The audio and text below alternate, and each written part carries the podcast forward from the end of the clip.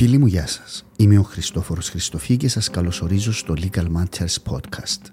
Καταρχάς θέλω να ευχαριστήσω για τη μεγάλη αποδοχή που έχει η audio εκδοχή του Legal Matters που ξεπερνά τα χίλια downloads ανά επεισόδιο. Αν βρίσκεται το περιεχόμενο του Legal Matters χρήσιμο, θα βοηθούσε πολύ στη διάδοσή του εάν βαθμολογούσατε το podcast μέσω της εφαρμογής που χρησιμοποιείτε στο κινητό σας. Αυτό μπορεί να γίνει από το κινητό στην κεντρική σελίδα του podcast σε οποιαδήποτε εφαρμογή είτε στο Apple Podcast, Spotify, Google Podcasts κλπ όπου υπάρχει προς το τέλος της σελίδας επιλογή Ratings and Reviews. Εκεί βάζετε τη βαθμολογία και κάποιο σχόλιο αν θέλετε και με αυτόν τον τρόπο ο αλγόριθμος κάθε εφαρμογής προωθεί τα podcasts σε άτομα που ενδιαφέρονται για παρόμοια θεματολογία. Σας ευχαριστώ πολύ και καλή ακρόαση.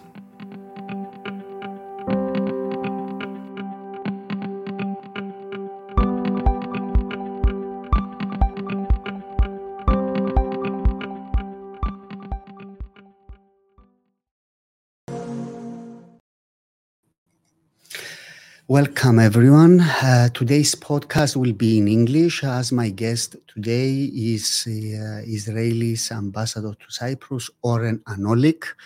Ambassador, welcome to Legal Matters. Thank you so much for accepting uh, the invitation, and um, uh, I'm glad. I'm very glad that you are here to discuss about uh, the recent situation in Israel and Gaza. Um, Usually, I start my podcast by asking my guest to share a little bit of his or her background. And in your case, apart from the fact that you are the tallest diplomat in the Israeli Ministry of Foreign Affairs, uh, can you tell us a little bit about yourself? Where were you were born? Where did you study? What did you study? Gladly. And first of all, thank you for having me here. It's a my real pleasure. honor for me. Thank you very much. Um, so I was born and raised in Israel. Um, I I went to a high school which actually focused mostly on mathematics, physics, electronics. Mm. I was certain I was going to be a, an engineer. Mathematician. Uh, more an engineer than mathematician, mm. I have to say. Okay. Then a military service, like mm-hmm. every Israeli. I was an officer in the telecommunication corps. How many months? Uh, almost four years. Four years.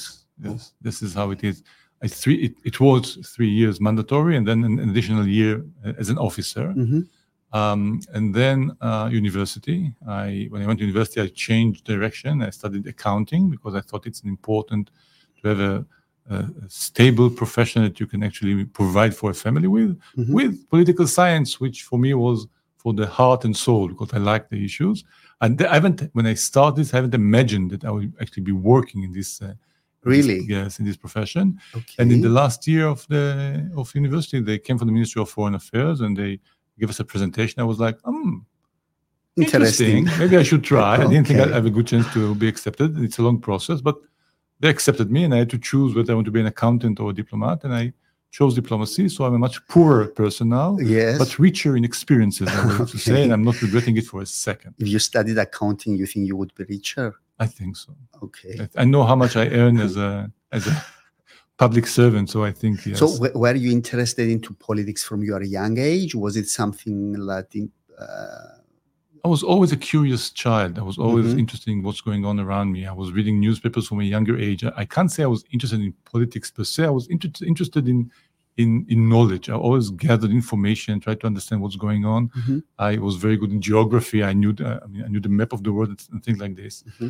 Um, and I enjoyed studying political science at university because there was like it was useful. My knowledge was useful for a second, yes. and I could and I could see things beyond what I just read in the newspaper with some yes. kind of analysis or mm-hmm. some kind of models that made it more interesting. Mm-hmm. Um, after I graduated from, from university and I, I, joined the Ministry of Foreign Affairs, I also met uh, the, the person who was to be my wife. Mm-hmm. We I started my way in the Ministry of Foreign Affairs. We got married, and then we started the career of 28 years in the Ministry of Foreign Affairs. Cyprus actually is my fourth mission abroad. The first one is an ambassador, but the fourth abroad. Mm-hmm.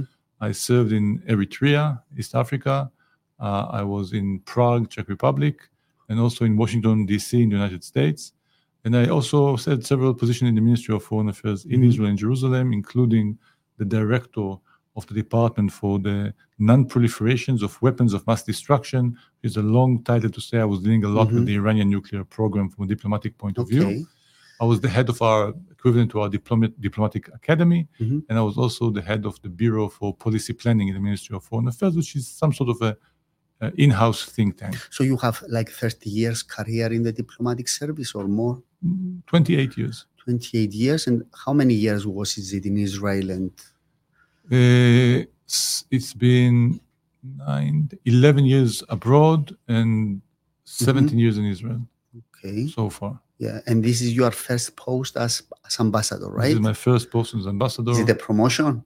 of course, it, it is a promotion to be an ambassador Yeah. and also to be an ambassador in Cyprus. Ambassador in Cyprus today is I- look, it's not maybe it's not London. Okay, mm, let's Yes. not exaggerate, but Cyprus today is of of strategic importance to Israel. And, Yeah. and I can tell you, I, I, from from my first day here, Mhm. uh, there are so many issues that we are dealing with. Mhm. Uh, if it's security and defense, if it's energy, if it's the trade and investment, if it's health, uh, if it's political issues, uh, plenty cultural issues, people to people. Um, uh, it's it's a busy Yes. it's a busy post for us. Mhm. And that you you you said you were married. You have three children, right? That is correct. And uh, tell us a little bit about I them. was married. I'm divorced now. Yes. Um, I have three children. Mhm. Uh, I have a 24 year old son. He uh, he finished almost five years of service in the in the in the the Israeli army? military. He's Mhm. supposed to. He was supposed to start these days um, his BA in data analysis in the Technion in Haifa. It's been postponed a little bit now because of the war. I have a 21 year old daughter. Mhm. She is a combatant soldier. She's actually now guarding one of the villages that was infiltrated by Hamas on October 7th, She's Uh, near Gaza. six kilometers from the Gaza Strip. Yes, Okay. that's where she is, and she's she's on guard. Mhm. And my youngest one, uh, he is a is a s- you know, is a, is a in high school. He's a High school, student. He's mhm. 16 years old. He's in 11th grade. And all my children, not surprisingly, are also very tall. Or the way I like to say it, my daughter is one meter 85 centimeters, 185. and she's the shortest among my children, Okay. How? Uh, what is your height? two meters. Two meters. Yes. Okay. Do, you play basketball or do you get this question a lot? I don't get this question a Ah. lot, only every day at least, not, Okay. not a lot. Uh, it's like me with my hair. I think we go to the same hairdresser. I think. Um, never as a professional. Never, Mhm. never, never. Yes. As a child, I was quite talented, so I was Mhm. playing in the in the, in school in the school team. But I, I left this behind many many Mhm. years ago. I still like it, but not, nothing more than this. So, Ambassador, uh, do you have a daily contact with your daughter now? I mean, she's We- in, she's in a war zone, let's say. Yes, we, we try to have a daily contact, Mhm. to have a sign, what we call a sign of life every day. Yeah. It's either every day or every two days, and also me and, and my ex-wife, whenever one of us is in touch with her, informs the other, so we'll be we know Yes. everything is okay. Um, I, I, I, I- I'll tell you something which I which I already said in a different interview, but but I think it's relevant here just to explain the situation from as a father also. Yes.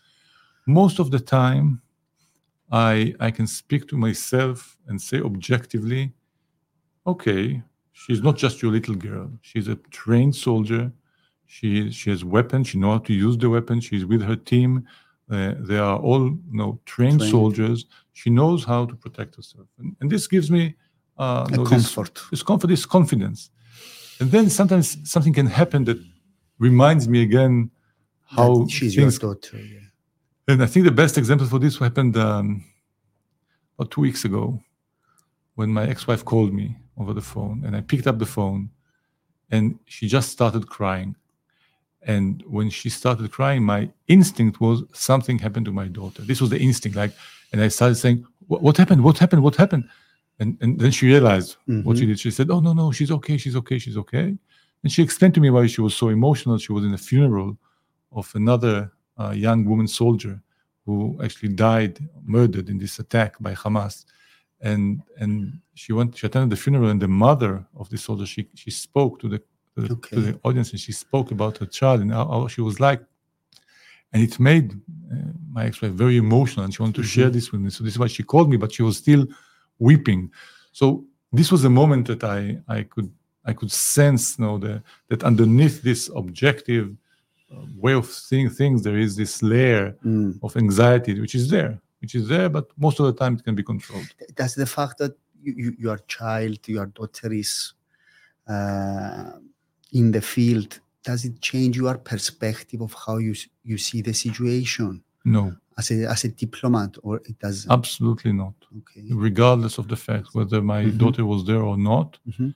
uh, I, I see the situation in a very clear way as a as, a, as an Israeli, as a diplomat, as a patriot, and as understanding um, why are we there, what Mhm. is the purpose of our, of our being in Israel, and what do we need to do to make sure that we can continue and survive in this very uneasy neighborhood. Yes.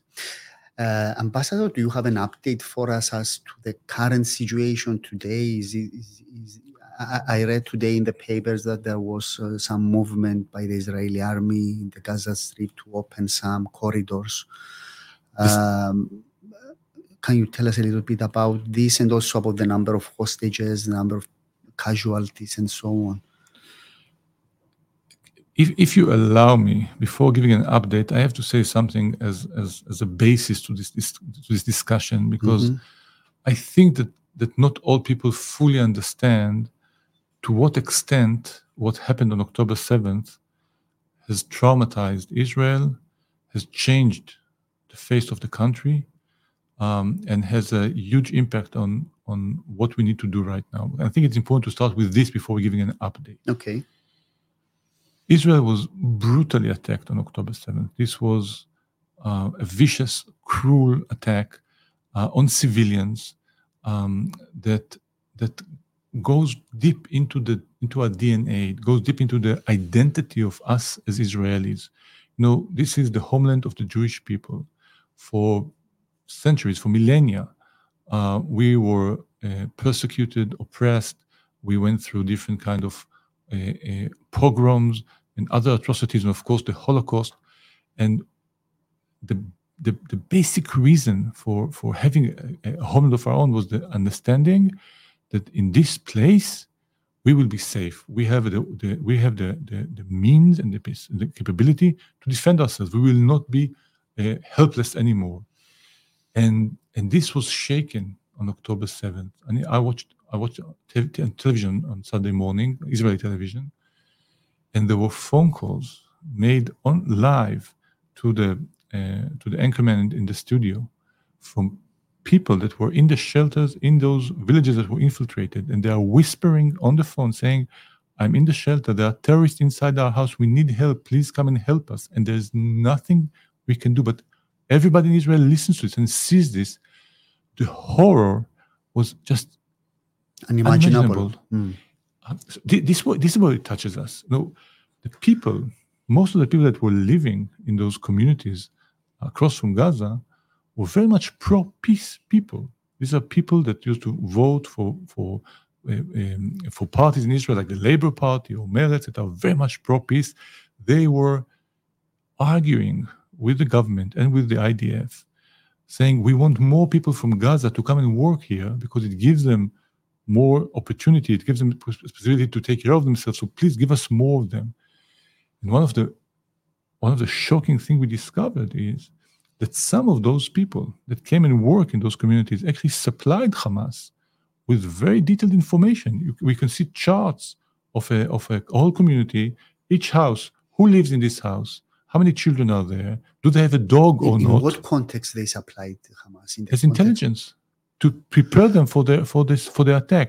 This is just one example. One of the Okay. I, I think you saw the, the one of the ladies that were was uh, freed Yes. recently Yes. from from Two captivity. days ago, the Yes. old lady.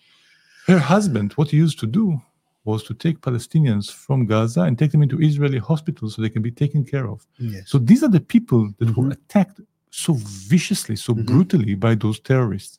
So this is how you are shaken. The whole idea of having any kind of, of trust now, any kind of discussion about future living is very hard for, for the, the Mm. Israeli mindset. What we understood, and this is the, the big change, is that we are neighboring um, a, a- an ISIS kind of regime. It's it's a terror organization that has a terror state and a terror army, and even though we were hoping that maybe through some sort of economic um, uh, relief and if we speak about uh, infrastructure uh, projects in Gaza and, and, and get get them possibility to earn, maybe we can tame it somehow so it can stay contain contain it. Yeah. We discovered this is impossible. We discovered that all of this was used by him to prepare for this operation, for this attack, and therefore, for us, it's obviously clear there is no way we can continue living when on our on our border there is ISIS controls the, the, the, the, the territory. Therefore, the goal of what we are doing right now is to eliminate to eliminate the capabilities of Hamas, to eliminate his capabilities both militarily and administratively. So he cannot control Gaza. We are not, we understand that we cannot erase the idea of Hamas or the ideology, ideology of Hamas, or even have, have Hamas supporters. This is not the goal. The goal is to make sure that there is no apparatus there anymore that can control this. I mean, every every historic analogy is always flawed, no doubt about it. But just to give a sense of it, we are fighting the Nazi regime. If we don't m- remove this regime, you can ever build a new Germany in this sense. So, if we want to have any kind of a future in this region, we have to remove this regime, this ISIS, this this those monsters for being in power in Gaza. Yeah. You asked me Um, for an update, and I didn't answer about the yes. update. Yet. So yes, first, uh, I think it, it, if you have some update for us, I mean, besides the things we are reading in the newspapers and the websites, what is the situation like right now? Uh, Okay, here's the situation. We are preparing for um, for some sort of, of, of a ground attack because without a ground attack, it doesn't seem that we will be able to fulfill the the goals of the of the war. the ground attack relates to North Gaza only, and that is why you told the Palestinians to leave the northern part and go to the south. I, I will answer you honestly. I don't really know. I'm not a military expert. Okay. I don't really know how this is going to take up take uh, take place. What's going to happen exactly? I don't know. I don't want to say anything which I cannot um, uh, uh, stand behind. Yes. I don't know. It sounds reasonable to me what you are saying. We Mm. want uh, uh, the area to be as pos- as much as possible without civilians, so we'll be able to do the job we need to do. Um, but it doesn't mean that the southern part of Gaza is necessarily a safe zone. A safe zone is a is a very um, problematic term because once you say, "Oh, this is a safe zone," you know what you create there? A magnet for terrorists. This is Mhm. exactly what they do. Yes. we go there and they will stay there. So there is no such thing as a safe zone. But we are very aware of the situation in Gaza. We are very aware of the humanitarian situation. We are monitoring it very carefully because we don't want to create humanitarian disaster in Gaza. Yes. And there is no humanitarian crisis in Gaza right now. And I will explain this if you want. Just give me one more second. Um, but we we need to go ahead and and and and finish this job that we are that we are up to. So when exactly it's going to happen, I don't know. Yes. How exactly, I don't know as well. What is important to understand in this regard is that we are focusing on Gaza. We have no interest in expanding the fronts. We don't want a second front in the north. We want, don't want a second front anywhere else. We want to concentrate on Gaza. And this is why we are containing the daily attacks coming from Hezbollah in the north. We are containing this. I, I can speak more about the, the st- strategy, but Yeah, y- Please. y- you you said that it was uh, the, the terrorist attack came as a shock to to the Israeli people, and I, I understand what you mean about the, um, the the the feeling of the loss of the sense of security that the Israeli people had before, at least within uh, the state of of Israel. It was like a, a violation of, of your security, of your integrity, and so on. Uh, the question is put on the table about the degree of the response. So everybody agrees that it, not everybody, most of the Western uh, people uh, agree that it was a terrorist attack. Uh, we agree that Israel has the right to defend itself. And the question arises about the response and the question of proportionality. But from what you are saying, uh, if the target is to eliminate Hamas altogether, then proportionality doesn't even come into play, does it? Because you will do anything that is needed to eliminate uh, Hamas. there, there is i think there's a misconception about the term proportionality and i will try to explain um, the degree of response has to be in, in proportionality to the threat that you see and the threat that we see is not those 1000 1500 terrorists that actually infiltrated israel and we need just to kill them this is not the threat that we see we see a much bigger threat coming from Hamas continuing to rule Gaza. Because Hamas, if he continues to rule Gaza, it's just a matter of time before he does another attack or another attack. As, as long as Hamas is there, there is no security in Israel. So the proportionality has to be seen in comparison, first of all, to the threat you need to eliminate. This is in the in the broader scheme of things. This is the threat. Hamas controlling Gaza is the threat. We need to eliminate this threat. So therefore, this is the response. By the way, it's if you look at it even in a in a more broader scope, Hamas is not alone. Hamas is just one arm of the octopus that its head is in Tehran. And Israel is surrounded. We can see Hezbollah in the north, which is a proxy of Iran. We can see both Hamas and Palestinian Islamic Jihad in the south in Gaza. We can see the Houthi in uh, sorry in Yeah. uh, I hate your okay. yeah. Yeah. the Houthi in, in Yemen. We can see the, the, the different proxies in Iraq and in Syria. This is the scope of the entire threat. is a huge threat. But in, in this regard, we're looking at Hamas controlling Gaza as the threat. This is one. Secondly, per each and everything that is being done by Israel in Gaza, there's also a question of proportionality. What does this mean? It means that when you attack a target, you need to estimate what is the military advantage you can make out of this attack. And this is against what kind of civilian damage can be caused by this attack. If the civilian damage is excessive in comparison to the military advantage, then this is not proportional. I'll try to give an example. And who will make this assessment? The, Th- the this, Israeli the army? assessment is being done by the Israeli army. This is how it is always. It's not, it's not our in- invention. This is part of, of international law. But let me give an example. If Mrs. Yahya Sinwar thinks that this is a good time to spend with her husband during these times, this is a big mistake because he's a huge asset. And if we can find him and we can target him, we will kill him even if his wife is next to him. Because when we make this evaluation of, okay, a civilian will die, but we can take out the, the, the mastermind of this, of this attack, very sorry, this is collateral damage. But if this is the cook in the canteen in the training camp of Hamas, I don't think we'll do it. it, it But it's it- not the same. This is what I'm saying. Is the One- one- I. I have to say one more thing in this Yes. regard. Looking at pictures, looking at footage coming out of Gaza and saying, "Oh, I know what happened here," Mhm. is not the way to uh, to to understand whether whether there was a proportionality here or not. What is according to international, what you need to know is what happened in the point that you make the decision. If you made the decision and you knew, okay, as far as I know, in this place there are no civilians, so I can target this place. But apparently later on, uh, it was re- re- discovered without us knowing there were 20 civilians that, that were killed. This is very unfortunate. This is very regrettable, but this is not against international law. Okay, there's no way, there is no full knowledge about anything. Yeah. Never.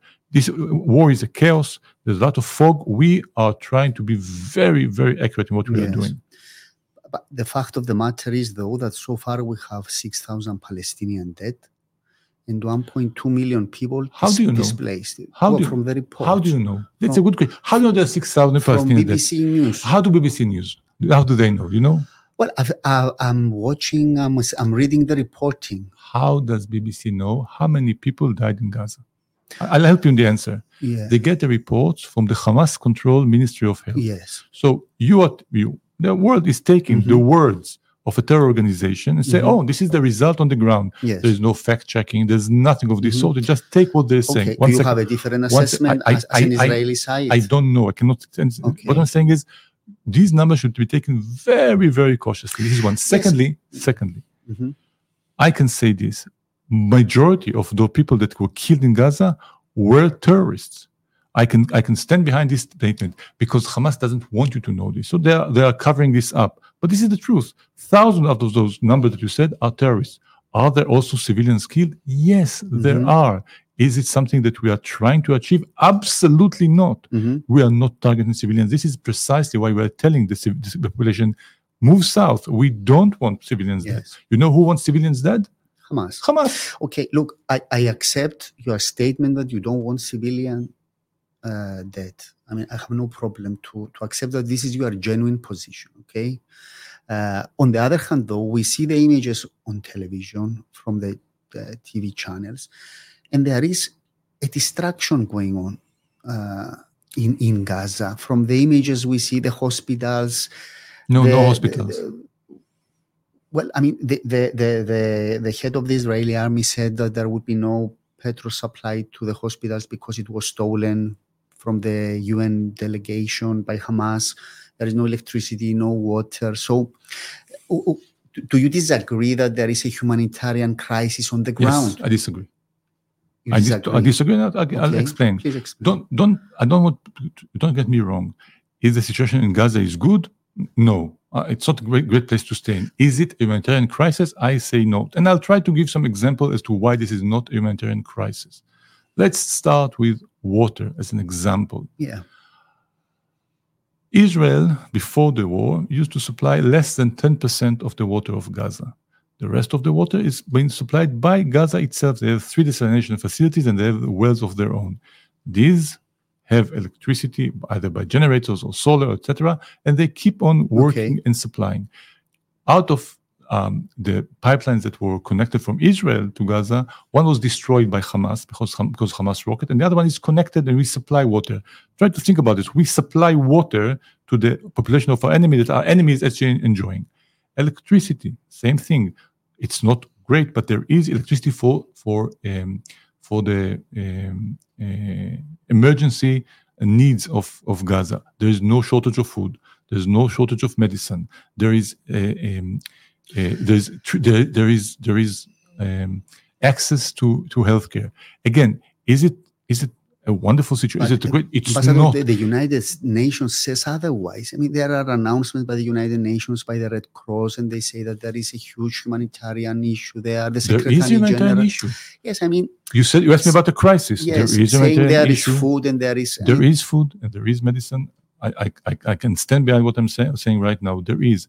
Is it a wonderful situation? It is not. Is it a, a difficult? Yes. It is. We are carefully monitoring this. We are in touch with the UN agencies on the ground, so we know what are the needs. The the ones that you should point the finger at, actually, first of all, is Hamas. Mhm. Hamas is Hamas is the is the sovereign entity in Gaza. It is its responsibility to take care of the people in Gaza. Does he do this? He does not do this. It's first of all its responsibility.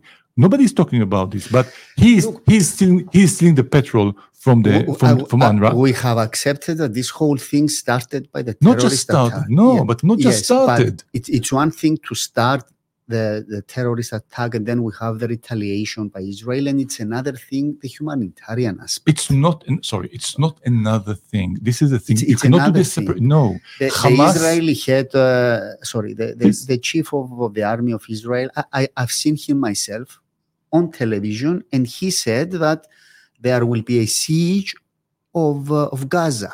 And I understand the strategy behind this, which we, is to drain the resources of uh, Hamas and so forth, which to one degree is understandable. But on the other hand, you have two million people there.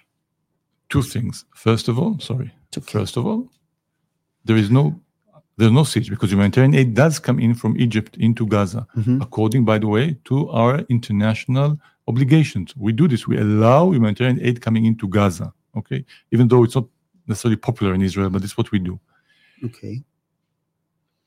Then, Uh, sorry. I mean, there is a, an, an announcement uh, by the United Nations today which talks about 1.4 million people displaced. Mhm. And the, Yes. the, the World Health Organization also warned that it is almost impossible for patients in hospital in northern Gaza to be evacuated. So, what's your comment on that?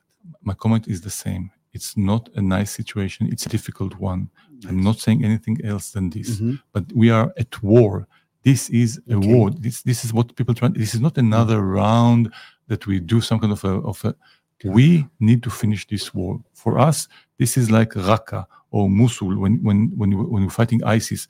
There's no other option. We are doing our best. Okay. So one, one second, one second. We're Yes. doing our best Mhm. to try to mitigate and try to limit the, the what happens to the population. We do more. We do more, Mhm. Which is to think about. it, We do more for the population than the people that's supposed to take care of the population because it's Hamas' responsibility. He took control over Gaza. It's his responsibility, but the decision he's making is always. He always is. I'm going to sacrifice my own people. So it's nice to come to Israel and say, "Oh, you should be behave differently," even though we are behaving according to our obligations and saying nothing about the one that's supposed to take care of, of the people themselves. They do nothing about this. They are enjoying their own people dying and suffering. For them, Palestinian dead Palestinians for Hamas is an asset. Oh, we can celebrate about this. Yes. Look at what happened at the hospital. No, it's a it's a wonderful wonderful point. Mhm. What happened in this hospital in northern Gaza? Something happened. There was an, an explosion. People died. Automatically, Israel is being accused. Everybody's saying it's Israel, it's Israel, it's Israel. It takes some time for the information to get out, and it's obvious. Everybody that is willing to look at the facts, he understands. What happens there was that the Palestinians misfired a rocket, it landed in the parking lot of the hospital and killed their own people. Mhm. This is the facts, but the facts don't seem to be matter so much to many, many people. Well, c- certainly there is a lot of disinformation and a lot of uh, But there is a role here for the for the media to play. yes. Look, both the New York Times and the BBC had to apologize for Mhm. how they covered this because it's easy to first of all come and say, "Oh, Israel, Israel." Is-" No, there's some. There has to be some responsibility here. We take the responsibility. We act according to our Mhm. obligations, Okay. but it cannot be that only things are coming only to us. We are at war. We have goals to achieve. We, by the way, you want to you want to finish the suffering in Gaza in one second? Tell Hamas to surrender. Surrender. You, you cannot beat Israel. You know that. You know it's going to be a lot of suffering. Just lay down your arms. Mm. Come out with your hands in the air. Nobody has to suffer. That you know this will not happen. Why not? Why do you say this? Why do you say it will not happen? Because you Because- accept you accept no, the- no. The, terms that say, "Oh, they are terrorists. There's nothing to speak with them about." But you are- you are No. putting you're putting all of the onus only on not you personally on Israel when this is not the case. Onus should be put on the people that brought the situation to where it is right now. Yeah, I agree with this, and I told you that my my starting point and a lot of people's is Hamas. Is this whole thing started uh, from Hamas, but And continues. uh, and and continues, not just started. yeah, okay. Let's discuss about this. Please, this is a discussion. Yes.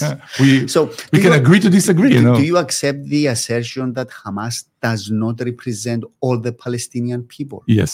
Yes. I mean the Palestinians at the Gaza Strip primarily. So I No, mean, this is not the case. okay.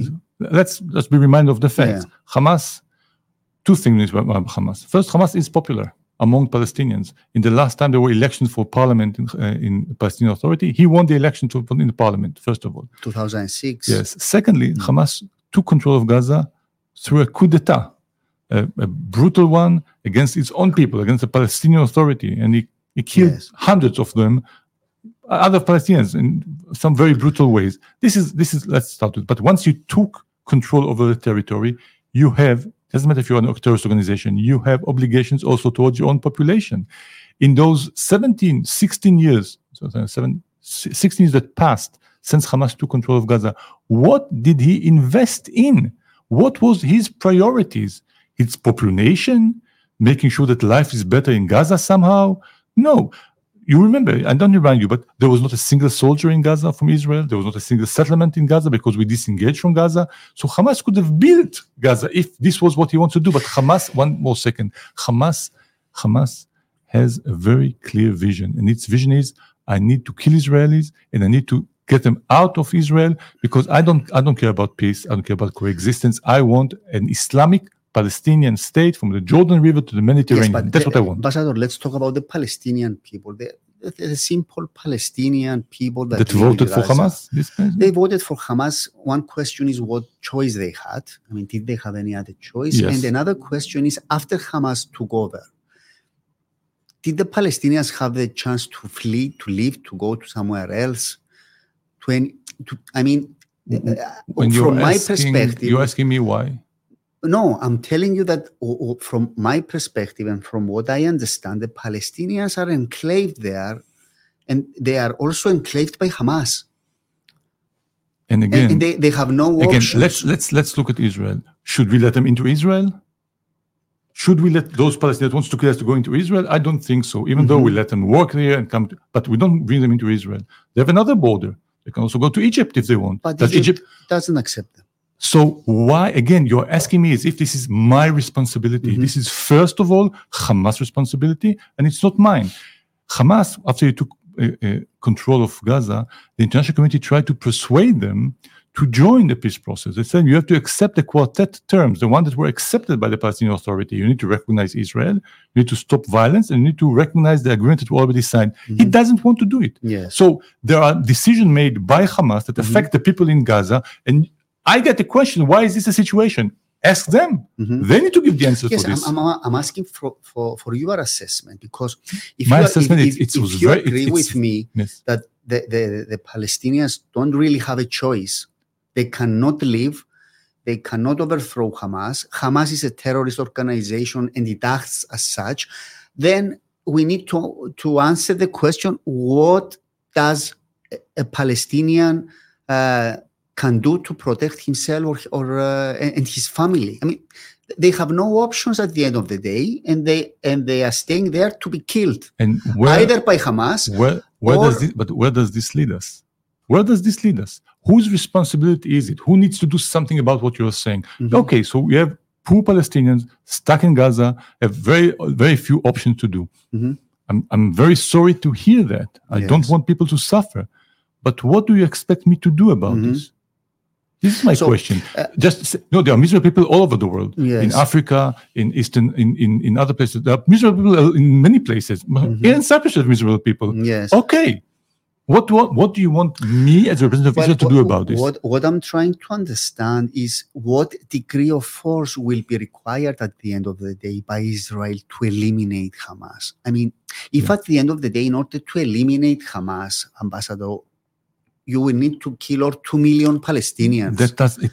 The question is distorted. I'm sorry. yeah. We don't count it. We don't say, okay, we need to uh, to have we need to kill X number of Palestinians to get. It does not. We don't want to kill the Palestinians. Yes. We don't want to kill Mhm. the Palestinians, especially no, not civilians. We want only to do with Hamas. The way that this is forced upon us, we are trying to do the best in very difficult conditions, and I don't see any other country around the world doing it better than us if we were in the situ- same situation as, as we were. So we are not we are not bloodthirsty. We're not eager to kill Palestinians. You know, with the force that we have, with our power, with our might, if this was the, the way we were thinking, you can kill hundreds of thousands of Palestinians. But this is not how we operate. We try to mitigate and to limit as much as we can the number of, uh, of, of, of casualties on the civilian population. And still, it happens. It happens because of the conditions on the ground. But the choice that we have is okay, we should be merciful and maybe 1,000 Palestinians less will be killed, but Hamas stays in power. You know what happens? Thousands of people will die later on in Israel and in But Gaza. this will not happen now anyway. I mean, even if you eliminate Hamas, there won't be another cells in, in Jordan, in, uh, in, in, Iran, a rebirth of this terrorist I'm- movement, and the cycle will be repeated so we again. should surrender? no, I mean, There's no way of doing uh, anything? Look, should- did you explore other ways? Many other ways we explore, but, but one second, let let me. When when the Nazi regime in Germany was eliminated, did the Nazi ideology disappeared? There were no other cells that still supported Nazis around the world. There are. When ISIS was taken out of Mosul and Raqqa, the idea of ISIS disappeared as well. It didn't. I'm not saying we can dis- make the idea disappear, which is very unfortunate because this is a this is a horrible kind of way of life. But we'll discuss it later if you want. Mhm. This is not what we're saying. We are taking out the apparatus. We are taking out the capability to control and rule Gaza and keep on killing Israelis. What will come up later? We can discuss it later. But at the moment, the focus is Mhm. to achieve this goal. And unfortunately, It's not easy. It's not a computer game. It's not a video not, game. yes. It's not. It's not sterile. So you are saying diplomatic avenues have been exhausted, and there is no way to have a ceasefire and diplomacy to we work. are not interested in a ceasefire. A ceasefire keeps Hamas in place. Ceasefire is ceasefire. You are not interested. in no, ceasefire means that the world tells us don't don't take out Hamas. We are we are afraid that you take out Hamas. Don't. This is what ceasefire means Mhm. because you cannot negotiate with them. This is what we tried to the last 16 years. Okay, we will not. Dist- let's keep them there somehow, and we will manage with them. We cannot manage with them. These are the the the cult of death. All they want to do is either kill us or kill themselves or their people. There is no there is no ceasefire there. The- if saying. you want to speak about about Uh, uh, solution in the future after we eliminate Hamas, we can speak about solutions for the future. you know, my problem is that I cannot understand exactly what the plan of Israel is. Th- th- This is my problem. Yeah, I, I, I I'm not sure I can give you a, a, detailed answer, but for us, I don't want the, but for us, the details. I mean, the, the, st- what is the strategy? I'll, I'll try to I'll try to to destroy the Gaza Strip, and this will mean No, that Hamas will go away. we are we are not destroying the Gaza Strip. This is not what we are doing. We are looking for for legitimate targets in Gaza, and there are many of these. Everything which is painted Hamas colors is a legitimate military um, uh, uh, target, and we are going to take away one infrastructure after the other that is being used by Hamas. We're going to kill as many of the of the terrorists as we can. We want to try to decapitate the leadership as possible. Eventually, there will be no possibility for Hamas to rule. How long will it take? I don't know. How exactly on the ground this is being done? I don't know. There are, there's a whole under, underground city, city in, in Gaza. Again, it's I, I don't know. I'm, I'm a diplomat. I'm not a military Yes. expert, but this is where we are heading. so And and the, the the the reaction. Oh, it's but it's difficult. Yes, we know it's difficult. Mhm. We have no option.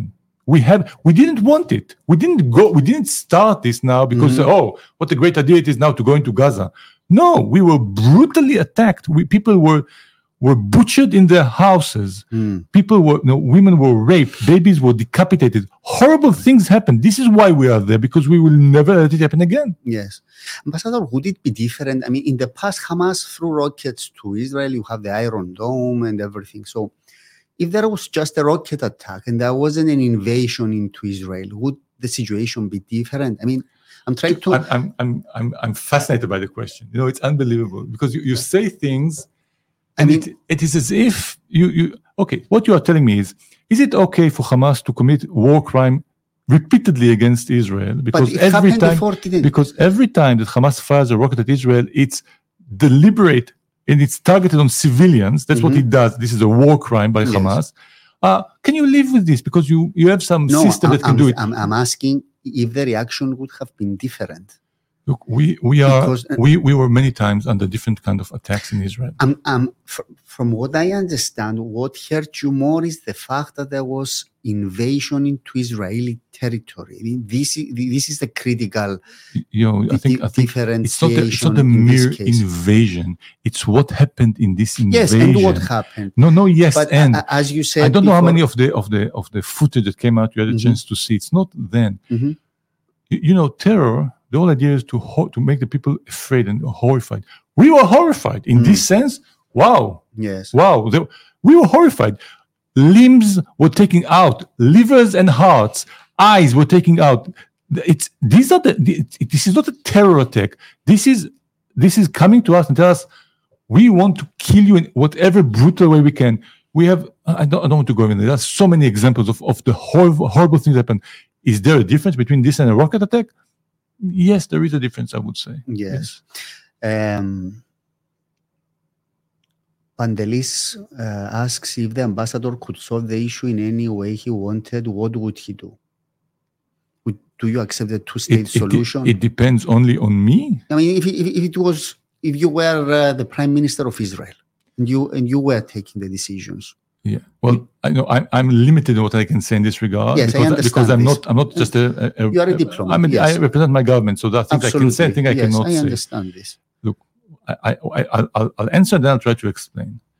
Of course, for us, I'm not talking about Hamas and Gaza now. I'm talking about the Israeli-Palestinian conflict in general. We were always and we will continue to be in favor of a peaceful solution to the problem through Mhm. negotiation. Mhm. That was always our position. Currently, people are making some kind of a confusion, as if oh maybe you can negotiate with Hamas and find a solution.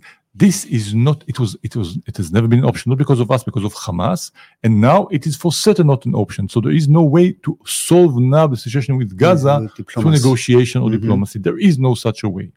Now, in the future, with the Palestinians themselves, I, I, I always believed, and I would like to continue to believe that there is a way that both sides can find a compromise that will allow both of our um, people to find a way to live side by side in respect and in a way that that we both be satisfied with.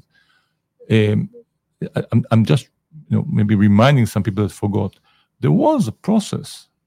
How did the Palestinian Authority came into being? Did the Palestinians win any war against us and, and took it by force? No, it was negotiation that we were the stronger side, and we said, very well, let's start this process. And we were the one that let Yasser Arafat come back into the territories. Mm-hmm. So it, it, looking at us and say Israel doesn't want peace, of course we want peace. Mm-hmm. We did a lot of efforts to gain peace al- along the years. If it was the Oslo process, if it was the negotiation in 2000 and the negotiation later on in, in, in Annapolis in 2007, there were many opportunities that we tried.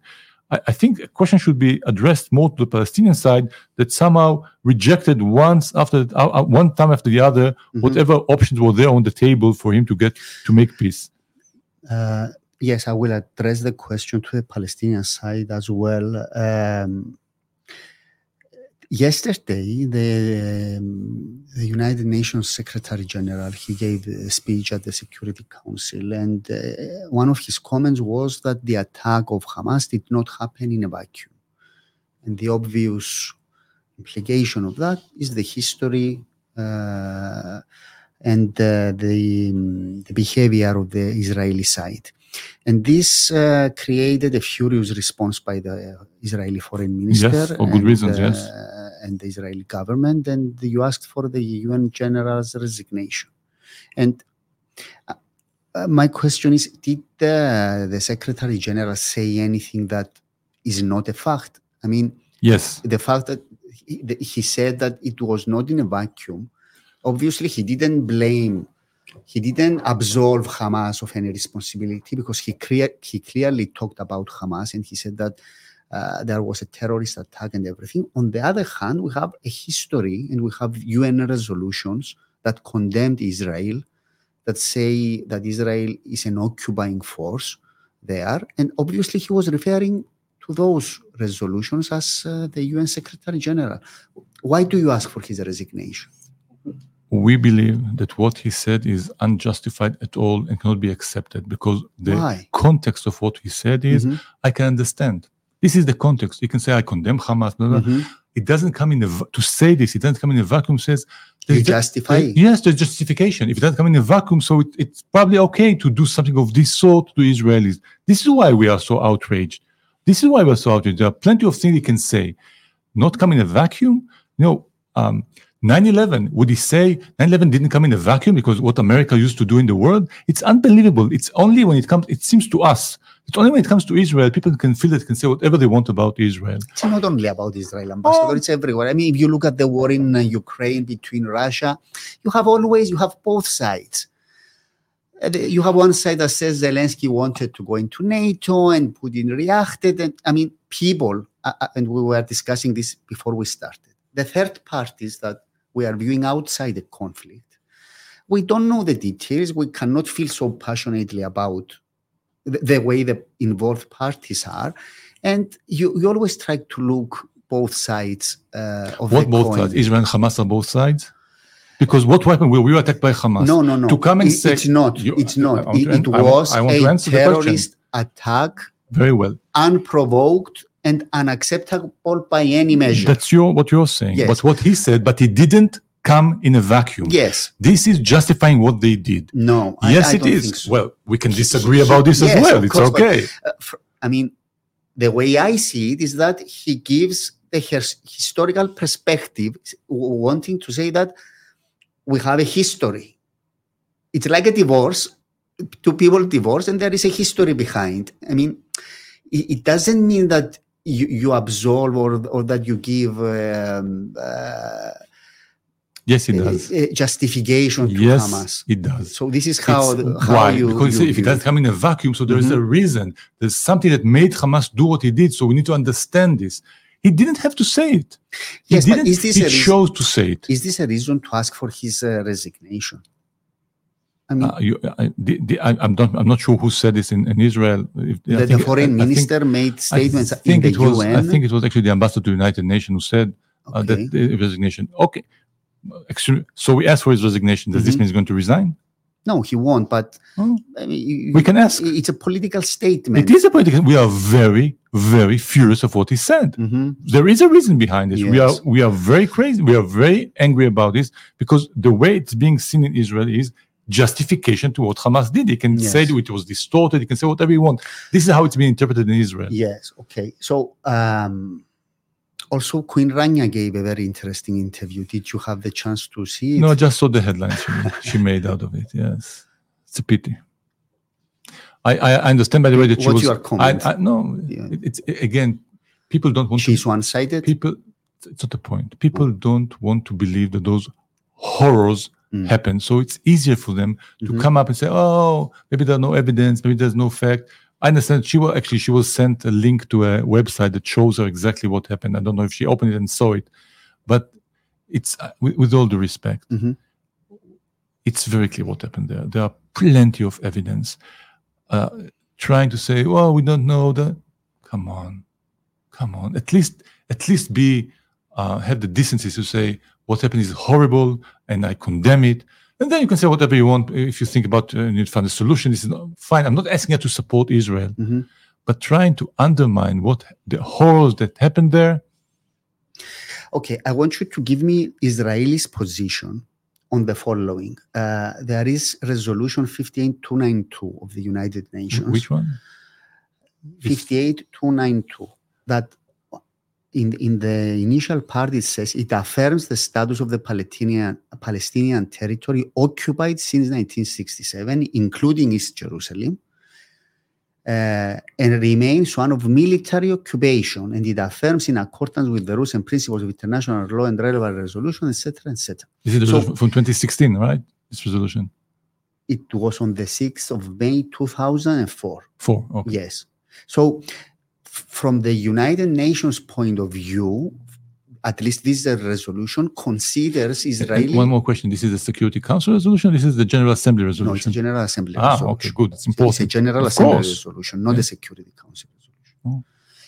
But there is also the decision of the International Court of Justice that repeats these things. What is the question? The question is why does the international community, if we say that the UN represents at least a part of the international community, views Israeli as an occupying force? Is this unjustifiable? Is this position wrong? Yes, absolutely wrong. You know, the, the Palestinians, it's Mhm. very, they can pass a resolution to the Gen- Assembly saying that the moon is made out of yellow cheese. It's very easy. They have an automatic majority. Mhm. If you think that this represents really what people think about this or what countries think about the situation, you don't understand the politics of the United Nations. It's a Mhm. lot of bargaining for different reasons. There are a lot of groupings there together. This is what, what it's easy to, to agree upon. We totally reject this. This has Mhm. nothing to do for us. This is, these are not facts. Mhm. But it's just piece of paper that was that is politically motivated and means nothing to us. Okay. So uh, the the some allegations that there is no freedom of movement, that the Gaza s- the Strip is enclave, that people uh, cannot come in and out. Uh, this We, we go back again. Gaza controlled by a terrorist yes, it's organization. controlled by Hamas. Yes. So what are we supposed to do? Let them free movement into Israel? I'm not understanding the question. We let them free movement so they can bring bigger guns to, As to far kill as us? I know, some Palestinians had the right to go and work in So- Israel, right? Yes. So we we we had a policy that to try to elevate the situation in Gaza as much as we can within Mm-hmm. this very complicated situation. So there were people that had permits to come into Israel. There were people that came to Israel to get to get uh, medical treatment, or they had some uh, other issues that need- needed. Uh, there was movement. There was movement Mhm. of of goods. Everything was. No, it's not a country. It's Mm-hmm. it's it is a bit of a s- special situation there. Mhm. Um, all this time, it's not as if all this time this is like you know a peaceful Singapore and we are the bad people denied of doing it. All this time they are shooting rockets at us. All this time they are digging tunnels. All this time they're trying to hurt us. All this time we're trying to balance between our security needs and protecting our people and trying to help as much as we can to have some sort of better living conditions in in Gaza. Mhm. That's what we did. It's is, is it is it is it fun to be in Gaza? It's Mhm. not. It's not. Um, the But you know, I, I have to I want to take one one second. yes, Go back to 2007 when Hamas takes control of Gaza. yes, He can make a choice. They could, if they've, if they would have started rebuilding Gaza, investing there, if they would have shown the world that what they want to is live side by side in, in peace with Israel, I think things could have been different. But they don't want to. All they did in 2000, all their all their resources were, were invested in how am I going to kill more Israelis, Mhm. and not in order for liberating us from the occupation, Mhm. in order to wipe out Israel and replace it with our Islamic State. This is what we were dealing with.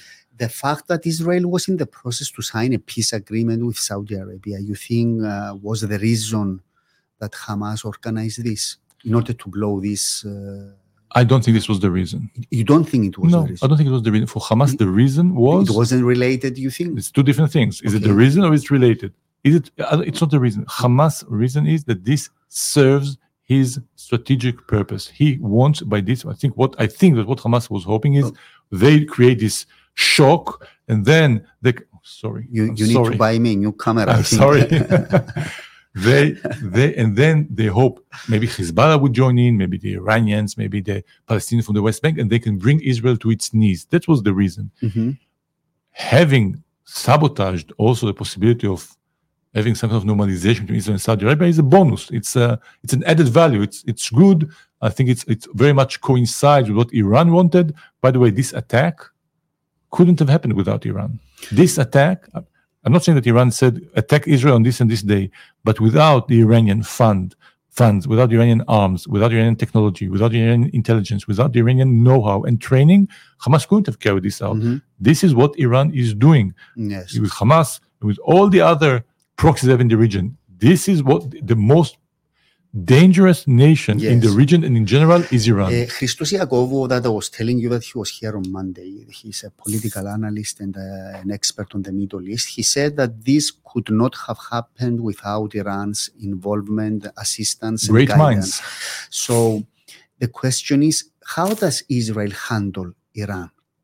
Because Iran is a country and it will be there even if Hamas is eliminated. So First of all, when you talk about Iran, you talk about the Iranian regime. I have to be very clear about this. Yes. Okay, it's not Iran, the country. Mhm. I have a lot of respect for the Iran civilization, Persian civilization, and for Iran mhm, uh, for, for many years. And we used to have good relations in the past with the Iranians. It's Iranian, this regime and its extreme ideology and the way it's implementing its ideology. Israel has been very vocal and it was a, one of the major players, I think, in the international community for years now, warning about Iran, trying to help creating international coalitions against Iran, speaking about the need to put pressure on Iran. We are going to continue doing all of those things. We are doing it all the time together with our American friends, and our European friends, and others, trying to put as much pressure on Iran to change its behavior as possible. This is not going to change. yeah. Uh, it's not easy. I, I cannot say it's easy, but it's not easy. I mean, No. it- it's something. Uh, I mean, But you know, if you have the source, uh, you know, the, the problem there. I mean, it, this is something that sometimes is hard to explain to Westerners. There's this feeling that they think that all people are like like us. They all want to live in peace and harmony with each other. They all want to provide for their families. They all cherish life over death. It's very hard to understand that there are different people in this world.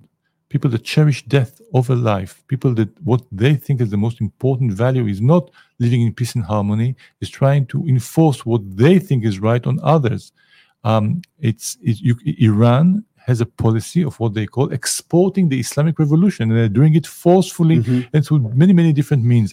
This is what we are dealing with. They are not just like us in this regard. They are not. And without understanding this, I don't know how we can find a solution. Let me uh, convey some messages to you, Ambassador. Uh, please convey to the ambassador that we understand the situation. However, in order uh, to guarantee peace and not war, UN should be invited to take control of Gaza by international forces. So, what's your comment on that? First of all, the UN is very active in Gaza as we speak. A lot of the support that is being given to Palestinians is given through the UN agencies, UNRWA and other agencies. Secondly, once we once we can eliminate or eradicate Hamas, there will be plenty of room to discuss what kind Mhm. of a, of a regime can be created there to try to um, uh, have some sort of peaceful life in Gaza. Mhm. Another listener, please convey to the ambassador that a lot of Cypriots share the outrage and shock he feels not only due to the evil actions of Hamas, but due to the way people in the West are ready to justify terrorism. Thank you. Uh, Andreas, ambassador, if it comes out in the near future that Turkey has had its share of responsibility in enabling this uh, attack, for example, providing intelligence, how will this change Israel's uh, response? Well, Well, I- did you did you listen to Mr. Erdogan's Yes. speech? no, not, not everything he said, but I know the. He said, "Hey, Israel, did you?" Yeah. So he said, Hamas is not a terrorist organization. No, he says many it's things. charity. He, he said there's a, there's, he says there's a country in the northern, in the occupied area of Cyprus. He said this as well. It's a, it's a- yes. So what's he your says wh- things. what's your comment? What what did you feel when you listened to his uh, speech? Uh, we know Mr. Erdogan. We know Turkey. Uh, I can't say that there's any surprise on the Israeli side. Initially, he he was There's no initiative. Erdogan in the first has 15 been days. I mean, he didn't react. Erdogan said, has been and remained the same person. In the last two years or so, there was an effort initiated by Turkey to try to have better relation with Israel. yeah. In principle, we have an interest in having better relation with Turkey, but we are not confused. We know who are our friends in this region and who are not our friends. We know it very well.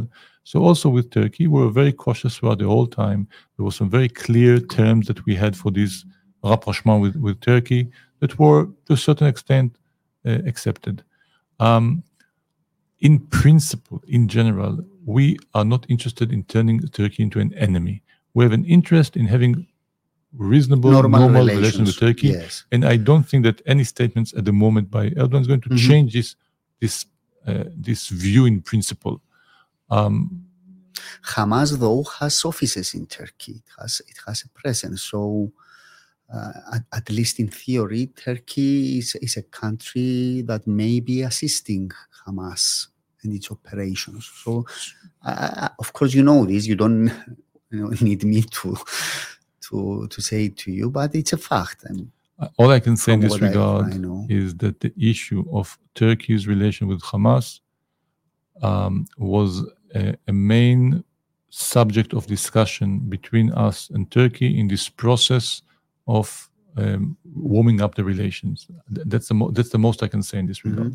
Uh, a viewer asks how many operations Israel army had in the West Bank in which Hamas has limited presence. Uh, I, I, I don't know. Do you have? uh, I don't have a number. I don't know. Okay. How many victims did Israel have before the attack?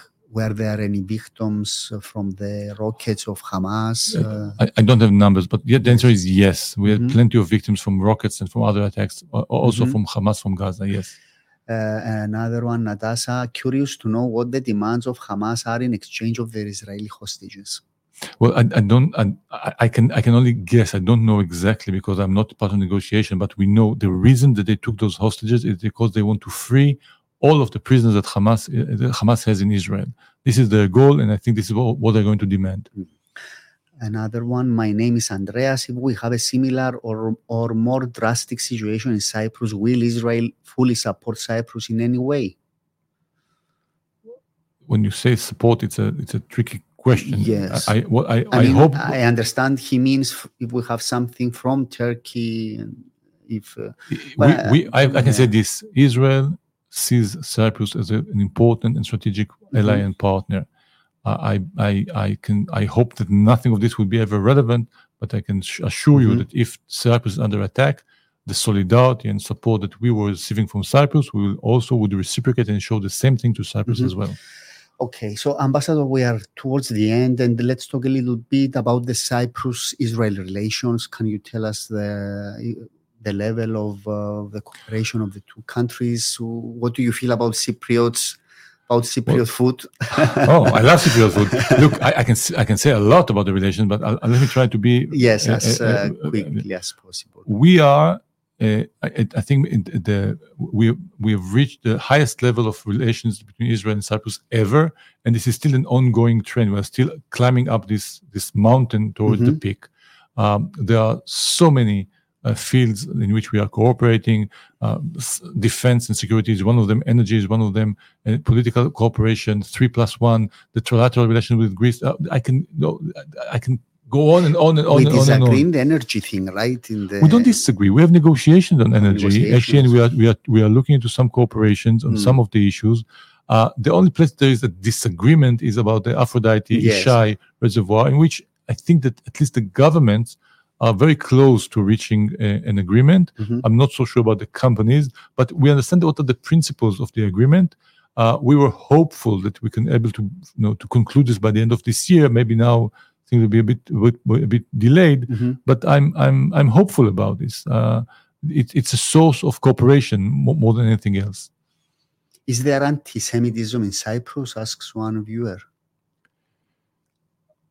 Hardly. Did, did you feel anything? I mean, that's the Look, the thing is that in, in, in, these weeks, because of the of the war in Israel, we see many more uh, uh, uh, protests, uh, demonstrations, statements that we haven't seen before mm. that are very much anti-Israeli, and sometimes it's very hard to tell what is the thin line between being anti-Israeli and being anti-Semitic.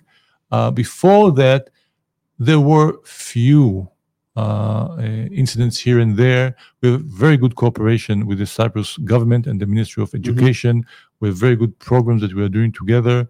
Uh, we're also cooperating very well with the Ministry of Justice and the police. So I, I, I can't say there's nothing. Okay. I, I can say little, and we have right. good cooperation on this issue. Okay. And uh, finally, Ambassador, in your mind, is there a time scale as to where, when this will end, or you cannot say? It's, it's impossible I don't know. Do you have any relations with the Palestinian ambassador here? Have you ever met? There was only one time that because of the situation we were also facing each other, I congratulated him and said, Good morning, sir. Mm-hmm. He didn't want to reply. And that, ah, that he was, didn't reply. No. Okay. This was the only time that uh, something like this happened. Okay. Okay, Ambassador, thank you very much. Uh, I think it was a very uh, fruitful discussion, and uh, we discussed uh, about a lot of things. To my viewers that ask about the Palestinian perspective, of course, I will try to to have someone from the Palestinian side, even the ambassador, to to say his views and uh, his position. I think it's, it's important to to discuss.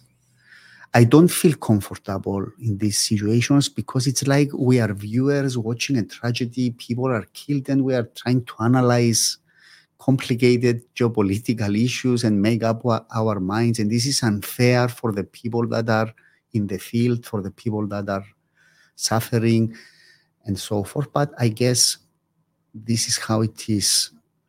So I wish you all the best. Thank you very much. Thank you this, for having me. This conflict, and being patient with me, I appreciate it. You you you were very good uh, in the discussion. Thank you.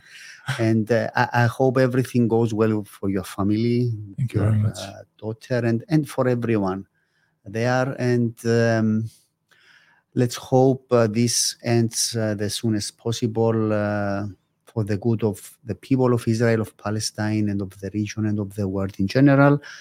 Uh, I will see you again next week. Thank you, everybody, for tuning in and have a nice weekend.